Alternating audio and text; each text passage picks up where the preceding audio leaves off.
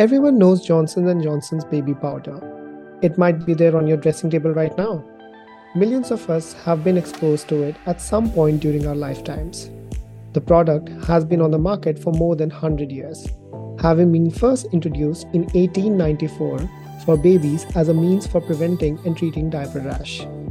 But recently, Johnson & Johnson has been battling with tens of thousands of lawsuits claiming that its baby powder causes cancer. $4.7 billion. That's how much money a jury awarded 22 women who claimed asbestos in Johnson & Johnson baby powder contributed to their ovarian cancer. Now, the company denies the product contains asbestos, but it says it will appeal the jury's decision. Still, it does face more lawsuits. Can baby powder really cause cancer? Or is it just a hoax by some to bring the company's reputation down? I sat down with Mukta to discuss this topic. I am Ankur Sharma, and you are listening to the News Park.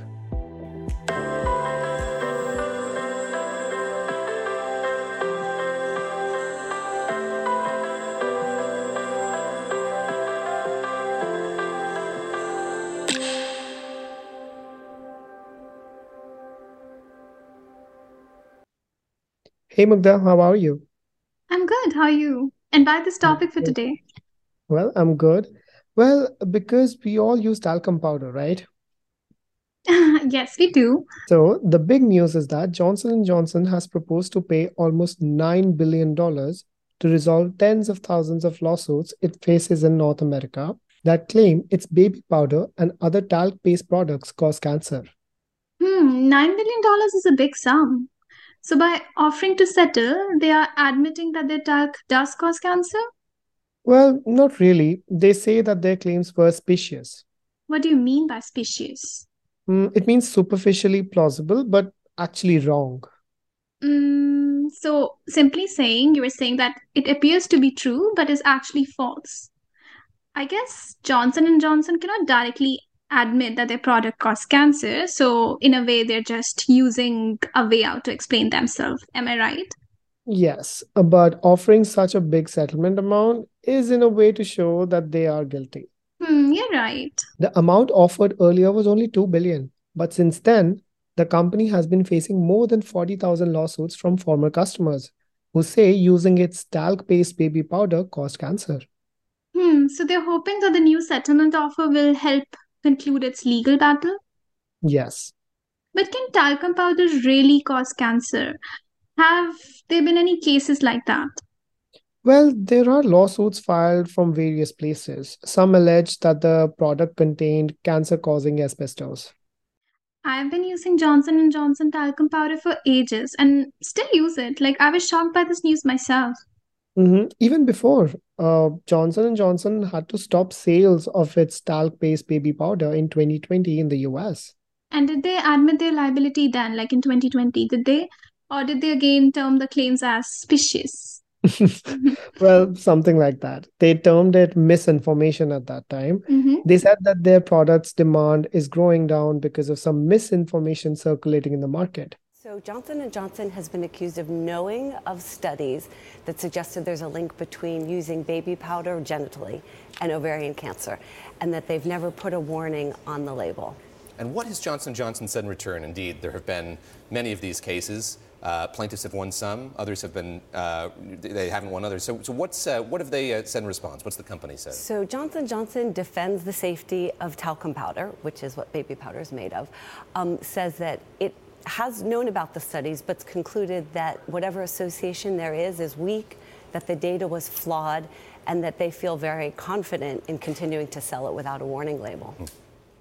Last year, the company even announced plans to end sales globally. Oh yeah, I know that Johnson and Johnson has been trying to resolve lawsuits in bankruptcy court since 2021. Yeah, they even shifted the responsibility one of their subsidiaries. Yeah, but that did not work out in favor of the company. Mm-hmm, yeah, but the company continues to believe that these claims are specious and lack scientific merit. So I know that Johnson and Johnson has been in legal trouble before also and you know just they failed miserably. It was all over the news. But uh, do you remember that particular incident that the company being sued by a group of 22 women? Yeah, yeah, yeah. Uh, They developed ovarian cancer as a result of exposure to talcum powder. and a jury ordered the company to pay around $4.69 billion. The CAT scan showed a huge double fisted size mass on my left ovary. Basically, it was determined that there was debris or fibers in my ovarian tissue um, consistent with what they have been finding in other women who have had ovarian cancer as a result of using baby powder for hygiene purposes. If you uh, are using a product that potentially could kill you, stop using it. Wow. It was not the first time that Johnson & Johnson has lost a verdict in a lawsuit, you know, claiming that their talcum powder causes ovarian cancer. Mm-hmm. Over the past few years, the company has been on the losing side of several similar legal proceedings, resulting in awards totaling hundreds of millions of dollars. So, what is it with talc? Like, what are the ingredients that the company uses to make it? So, there are two forms of baby powder products the original version is made of talc, and a more recent formula uses cornstarch. So you're saying that talc in itself is an ingredient? Yes, a talc is a naturally occurring mineral that is composed of magnesium, silicon, and oxygen. Mm-hmm. Most talc deposits con- contain high level of magnesium silicate minerals, which give talc its uh, characteristic softness and smoothness. And I guess because of the smoothness, they're commonly used in personal care products like baby powder, baby uh, body powders, cosmetics, right? Yes, exactly. Uh, so the comparison is between talcum powder and powder made from cornstarch. But okay, so what is which one is better? Well, many pediatricians have long preferred cornstarch products because it's less likely to be inhaled. Less likely to be inhaled. Why? Yes, so you know how it's nice to uh, how how nice it is to smell the talc products. So uh-huh. baby can smell it, and that cause that can cause breathing problems and pulmonary injury. And what about cornstarch powder? Like, is it better? Um, cornstarch powder is an alternative to talc powder and is commonly used as a natural and safer alternative in personal care products. It is obviously made from corns and is considered safe for use on the skin. It is also mm-hmm. biodegradable and eco-friendly. I see. So, you know, I've always been using Johnson and Johnson, like I said before, although I know that it is for kids, and I presume that you know something that is meant for kids will obviously be safe. Yeah, and it's not just you. Many adults have used it at some point of their life. Uh, starting in 1970s, the company started promoting its talcum powder for families, not just babies. And then eventually 70% of its sales were for adult use. 70% so johnson & johnson is not really meant for babies. Yes and by 2001 40 to 50% of us women had used talcum powder. And johnson & johnson have really lost several lawsuits from women claiming their products lead to cancer but was that really proof that talc can cause cancer um not conclusively, but a jury did deliver a 4.69 billion verdict against Johnson and Johnson on this. Given the level of uncertainty, why would the jury make such a decision? Uh, because of the possibility that the talc in Johnson's baby powder could be contaminated with asbestos. Uh, talc and asbestos are silicates that occur together in nature, and talc can be contaminated with asbestos. Mm, yeah, I know that that because you know there are voluntary guidelines in the US stating that cosmetic products should be free from detectable amount of asbestos. Yeah, and you know Johnson and Johnson had sold baby powders for almost 130 years. It still continues to sell a version of the product that contains cornstarch. Hmm. But this tells us that, you know, although no matter how powerful these companies are, they still have to keep in mind that consumer safety comes first.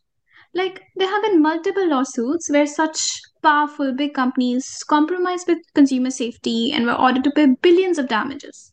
Like, you know, Wells Fargo? Uh, the American Financial Services Company? Yeah, yeah, yeah. So, Wells Fargo was found to have opened millions of fraudulent accounts in the name of its customers without their knowledge, without their consent.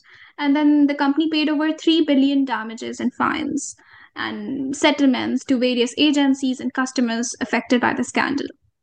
Mm. And I know that Boeing faced significant legal challenges after the crash of two of its 737 MAX planes, which were later found to have been caused by a software issue. Mm-hmm. The company paid billions of dollars in settlements and compensation to victims and their families. Yeah, there have been so many cases like that. We all know about Facebook, you know, that it has faced numerous legal challenges like related to hand- handling of user data, its impact on privacy. And in fact, Facebook settled for a record breaking $5 billion over allegations of data misuse by political consulting from Cambridge Analytica. Yes, uh, there are numerous examples where these big giants have been fined billions, or just to save their reputation, offered extremely high settlement offers. Hmm, I feel that consumers need to be aware of potential health risks associated with the products they use. Yeah, families need to understand the importance of informed decision making. Yeah, I mean, especially when it comes to choosing personal care products, right? Cosmetic yeah. products. Yep. Carefully review product labels and research any potential health risk associated with their use. And not be lured by deceptive marketing. Yeah, I clearly remember Johnson and Johnson talcum powder ads with happy, smiling babies and mothers yeah. emphasizing the product's gentle and soothing qualities. I want to be your mother, but it all seems so unreal. Then I touch you with softness, and you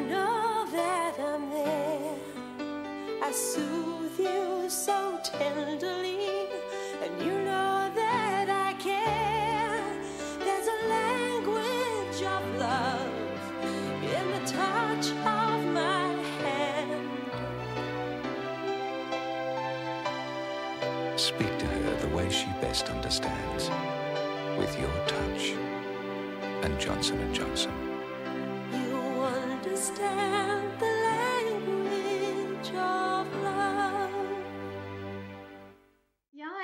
And they market it as a product of trust and reliability. Mm-hmm. Like mothers could count on them to keep their babies comfortable and dry. Yeah, they even use phrases such as trusted for generations or the brand mother's trust, you know, to reinforce this message. Yeah. Well, I hope Mugdha, our listeners found it useful and might at least think twice in settling for these popular brands without any research. Thank you so much for discussing this topic. Thank you for having me. The 9 billion settlement paid by Johnson & Johnson tells us that even large and established companies are not immune to engaging in fraudulent behavior. The fact that Johnson & Johnson was willing to pay such a large settlement amount also suggests that the company recognized the severity of the allegations against it and wanted to put the matter to rest as quickly as possible. It is also worth noting that such large settlements can serve as a deterrent to other companies who may be considering similar fraudulent behavior. Overall, this settlement highlights the importance of regulatory oversight and enforcement in holding companies accountable for their actions. While it is unfortunate that such fraudulent behavior occur in the first place, settlements like these can serve as a way to bring transparency and accountability to the corporate world. Thank you for listening. See you next time.